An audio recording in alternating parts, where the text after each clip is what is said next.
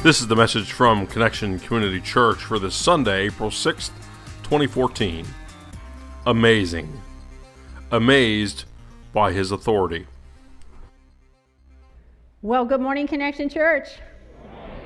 My name is Lori Brown. I'm the pastor of spiritual formation here at Connection and a sinner who's been saved by God's grace.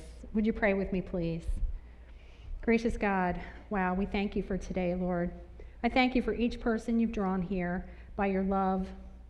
Lord, right now, help us prepare for the message that you have for each one of us. Open our eyes, our ears, our hearts for all that you have for us. Help us be changed and transformed by the power of your word. In Jesus' name, amen. Okay, Connection Church, we are going to jump right in right now. So if you have your Bibles or smartphones, pull them out. We're going to look today at in the book of Luke, chapter 5, beginning at verse 17, where we read One day, Jesus was teaching, and the Pharisees and the teachers of the law were sitting there. They had come from every village of Galilee and from Judea and Jerusalem. And the power of the Lord was with Jesus to what? To heal the sick. Absolutely. So I love the way this passage, passage begins. One day, one day, one day can be any day. One day can be today. We're told that one day Jesus was teaching, and the Pharisees and the teachers of the law were sitting there. Isn't it interesting how just a couple weeks ago we talked about when Jesus was a boy in the temple? He was the one sitting, listening to the teachers of the law and asking them questions. Now the tables have turned. This is the first time we read in the book of Luke, Luke where Jesus is the one teaching. The Pharisees and the teachers of the law, they are the ones listening and asking him questions. So, who are the Pharisees? Well, the Pharisees are a Jewish sect who strictly observed and practiced God's law that was given by Moses. The Pharisees and the teachers of the law, they have come to check Jesus out. They want to check him out. They want to know if all the rumors they've been hearing about him are true. We're told that some had come from even as far as Jerusalem, which was approximately 60 miles away from where they were in Galilee. Now remember, they didn't have cars back then. So, exactly. Can you believe this? A day's walk was considered 15 miles. Isn't that pretty awesome? So it would take them at minimum four days if they were walking to get there. They have come to scrutinize Jesus and his teaching. We next read, and I love this some men came carrying a paralyzed man on a mat and tried to take him into the house to lay him before Jesus. When they could not find a way to do this because of the crowd, they went up on the roof and lowered him on his mat through the tiles into the middle of the crowd, right in front of Jesus. Now, here we have some men carrying a paralyzed man on a mat. We know from Mark's version of this story in the Gospel of Mark, there were four men. So there were probably two at his head and two at his feet. We're not told exactly who they were. We just assume they're regular, ordinary people like you and I. Now, they were trying to get the paralyzed man in to see Jesus because they knew Jesus had the power to heal the sick. Their initial plan was to make their way through the crowd but the crowd would not move. They were unsuccessful in their initial plan. The crowd was a very big barrier. The crowd was not going to part wide enough to let them through. They were on the outside looking in. And I imagine if they were somebody important, like the Pharisees or the teachers of the law, don't you think that crowd might have split for them? Now, I also want to pause here and I want to draw attention to the men's commitment. These men had a real commitment to get the paralyzed man to Jesus. They weren't going to let the crowd be a barrier between them, the paralyzed man who needed healing, and Jesus, who has the power to heal the sick. They weren't going to let that happen. Instead, they thought outside the box, right? They got outrageously creative and they brainstormed other ideas how they were going to get the paralyzed man in front of Jesus. They saw beyond conventional wisdom, and instead of breaking through the crowd, they came up with the idea okay, let's lower him through the roof. How about that, guys? Can you imagine the commitment that they had to get that man to Jesus? Now, the roof was a barrier, a different kind of barrier, but it's still a barrier separating the man from Jesus. And they're probably thinking to themselves, because they got to work out these details. Okay, if we're going to do this, you're going to have to sneak in there and squeeze through the crowd, and you're going to have to find out exactly where Jesus is sitting. And then you're going to have to get a really good estimate of where we need to break through the roof. I mean, it might be a little embarrassing if they actually lowered him behind Jesus, right? That wouldn't be good. So they're going to do what? They're going to measure twice and cut once. Really good advice for anybody who's going to engineer something like this. Now, they probably needed some other supplies too. I mean, it's not like they were going to cut a hole in the roof and just drop him down. That's funny. I mean, come on, right? Ouch, that would hurt if they did that. You know, they liked their friend, so they weren't going to do that. No, they probably had to find some type of rope, and then they were going to engineer how they were going to lower him down through the roof right in front of Jesus. The point is, they went to a lot of trouble. These guys went to a lot of trouble to get their friend in front of Jesus. It's interesting to note now the crowd Remember the crowd that was the barrier, the original barrier? Now the crowd actually has to make way for the man. Pretty cool. In essence, they found a way to break through the barriers that separated the paralytic from Jesus. So here's a question for you Do you know? Do you know that there are barriers that are separating you or perhaps your friend, your family, your neighbors from Jesus. There are barriers. For instance, prior to Dave and I coming to Connection in 2004, we were both unchurched. That just means we hadn't grown up in, in a church before. You know, we hadn't even read the Bible before. Dave had actually been a part of a different religion called Judaism and I was taught growing up that we were atheists and that people who believed in God were weak. So, one of the biggest barriers between us and Jesus at that time in our life was actually our worldview. Our worldview was a really big barrier. Just as the crowd wouldn't open wide enough to let the man through, our worldview was not going to open wide enough to let Jesus in. So, one of the questions I began thinking about is how many times do we allow barriers that we encounter in life to get between us and Jesus? How many times do we allow those barriers to get in the way of our friends, our coworkers, our neighbors, people who need healing to get before Jesus? How many of us become paralyzed, unable to move? When we're confronted by barriers in our path. When we allow the barriers in our path to stop us from doing God's will, that's exactly what happens. In a sense, we become paralyzed. Now, I'm thankful for my stepmom who didn't allow the obstacles that she encountered and confronted to stop from getting Dave and I right in front of Jesus. She, like the men in the story, she got outrageously creative on how she was going to do this. She did. Very creative. So the first barrier she had to break through was convincing my dad, who was not a believer at the time, he is now. At the time, he was not. He had, she had to convince him that first we even needed church. So she, she broke through that barrier. She thought church people have good morals and you know values, so she just she really sold that one.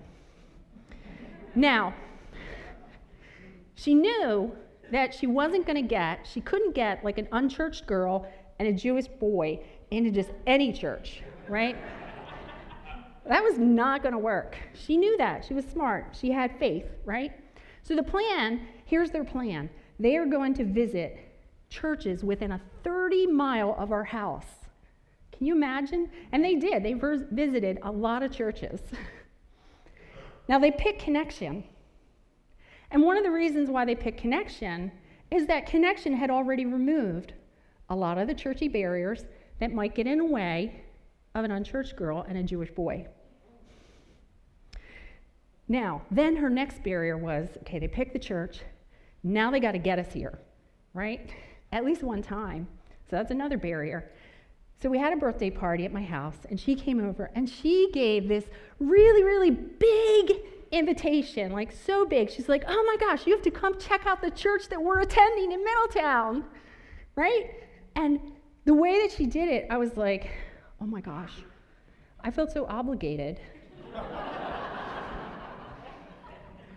so I told Dave, we have to go one time.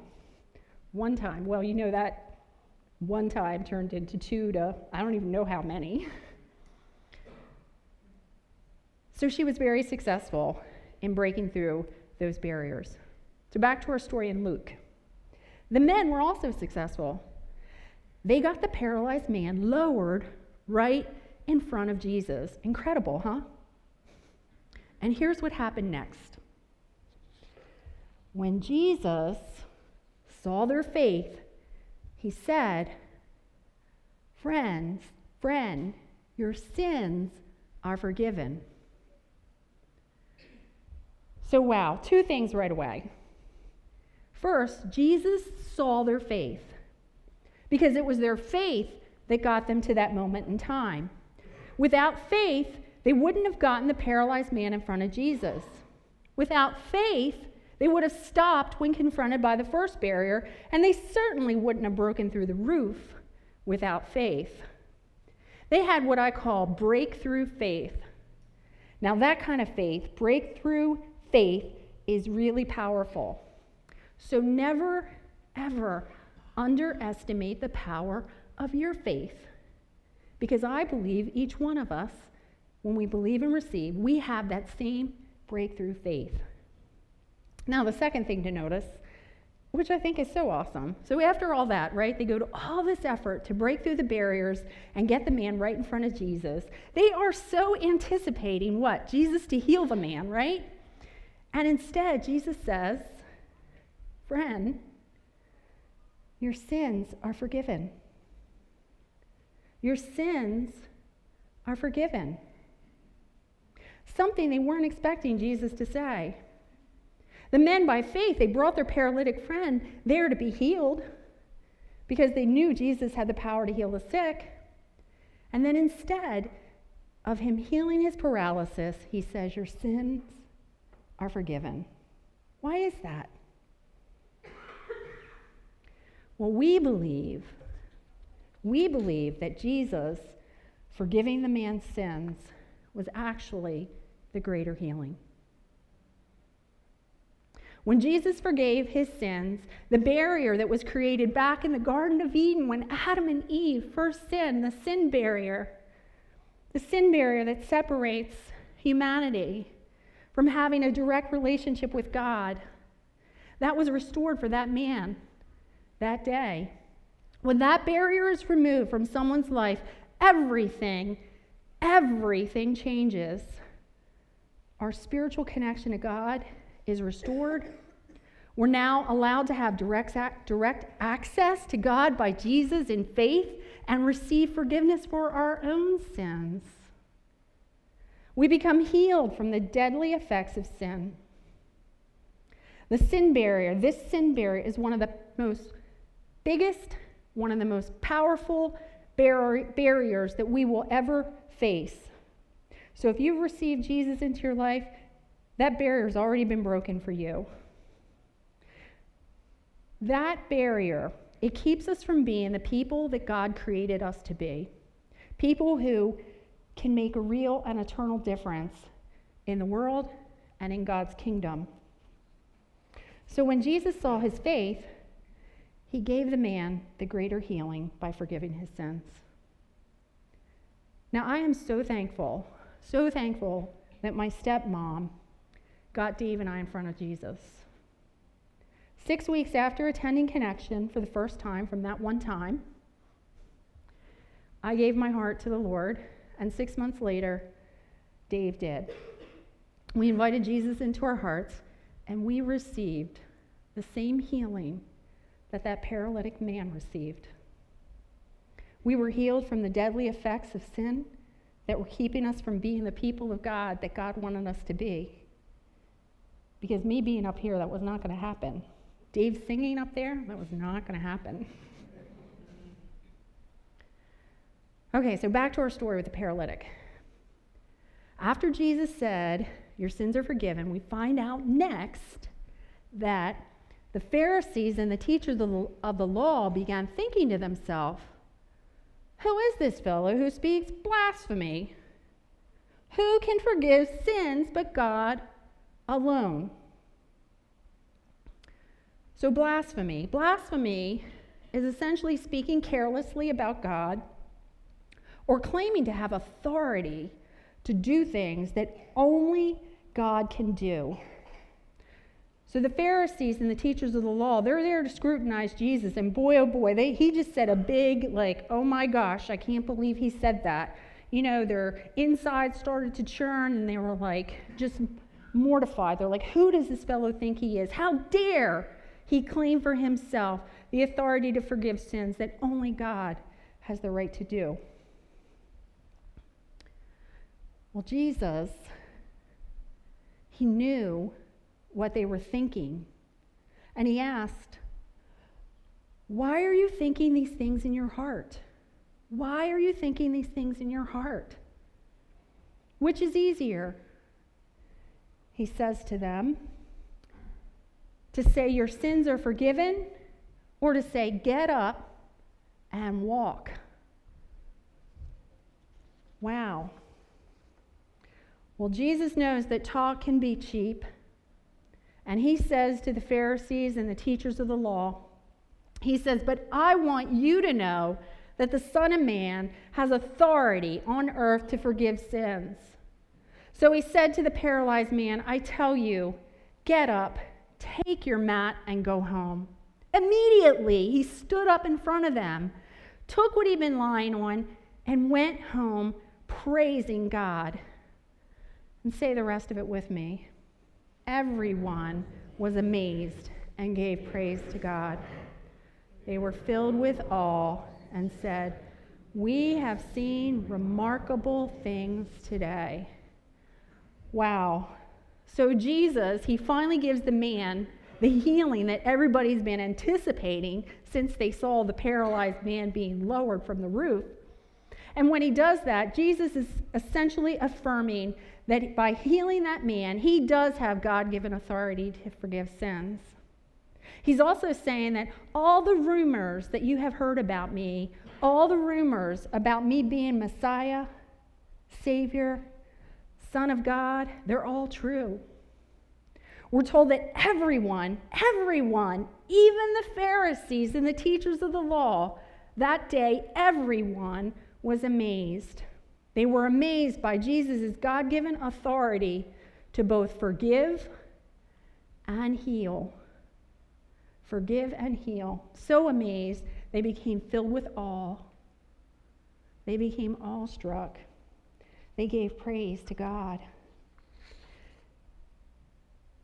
They were celebrating and praising for all the things they'd seen with their eyes and all the things they heard so, as we close today, we have a few practical takeaways for you. The first one is to ask God to help you notice. Notice when you or others become paralyzed.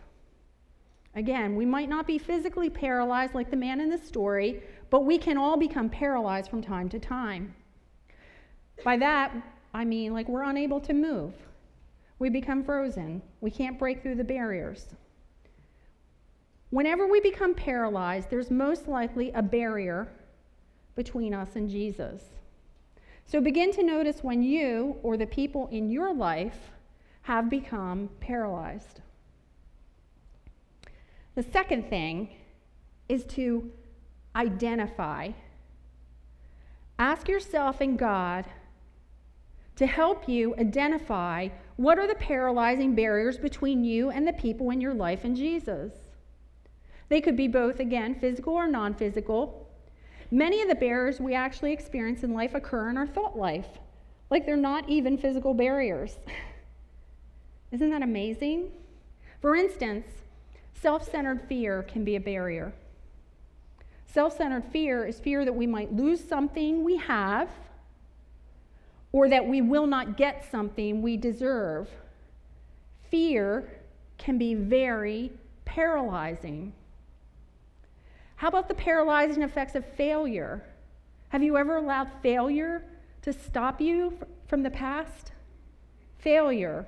What about doubt or confusion? There's also a lot of self imposed barriers that we come to believe. Things like, I'm too old, I'm too young, I'm not smart enough, I can't, I can't, it's too hard, I don't have time, I'm too busy. The point is, is if you feel like there's something between you and the people in your life from becoming all that God created them and you to be, take time to identify what the barriers are. What are the barriers? The third thing, have faith. Have faith. After you identify the barrier, ask God to help you muster up some of that breakthrough faith that those men had who got the paralytic to Jesus. Believe and receive that in your heart. Now, here's the thing there are real people in your life, in my life, real people in our lives who cannot come to Jesus without us, helping them break through these barriers. You know, last night I was given at least one person that I need to like work on right away, and I'm calling that person right after I leave here. It's already in a calendar on my appointment at 1:30 today. So make a list. Who are the people in your life? Ask God for some outrageously creative ideas to help you break through the barriers that stand between you or the people in your life and Jesus. Don't forget, don't forget how creative the paralytic, paralytic's friends were.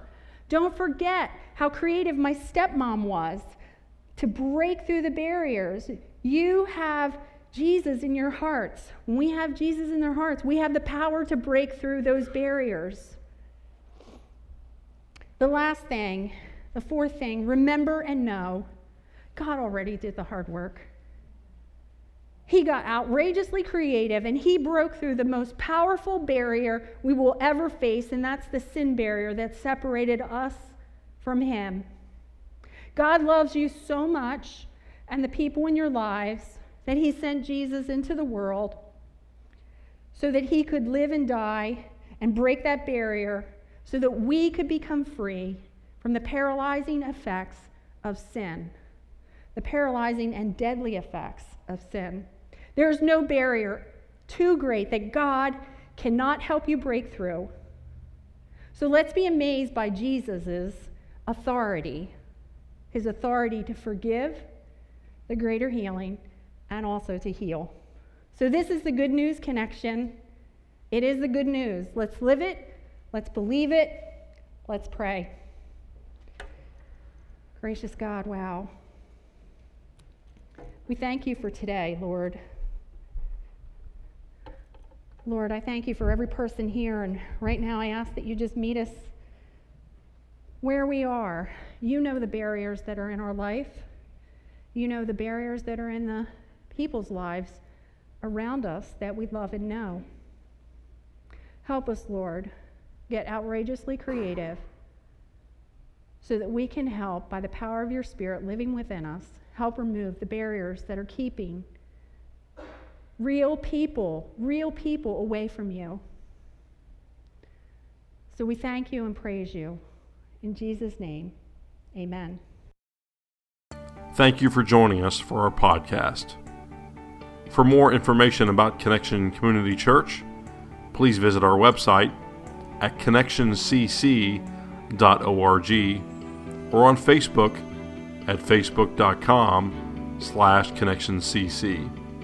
You can also contact our church office at 302 378 7692. Connection Community Church, connecting people with Jesus and the life he offers.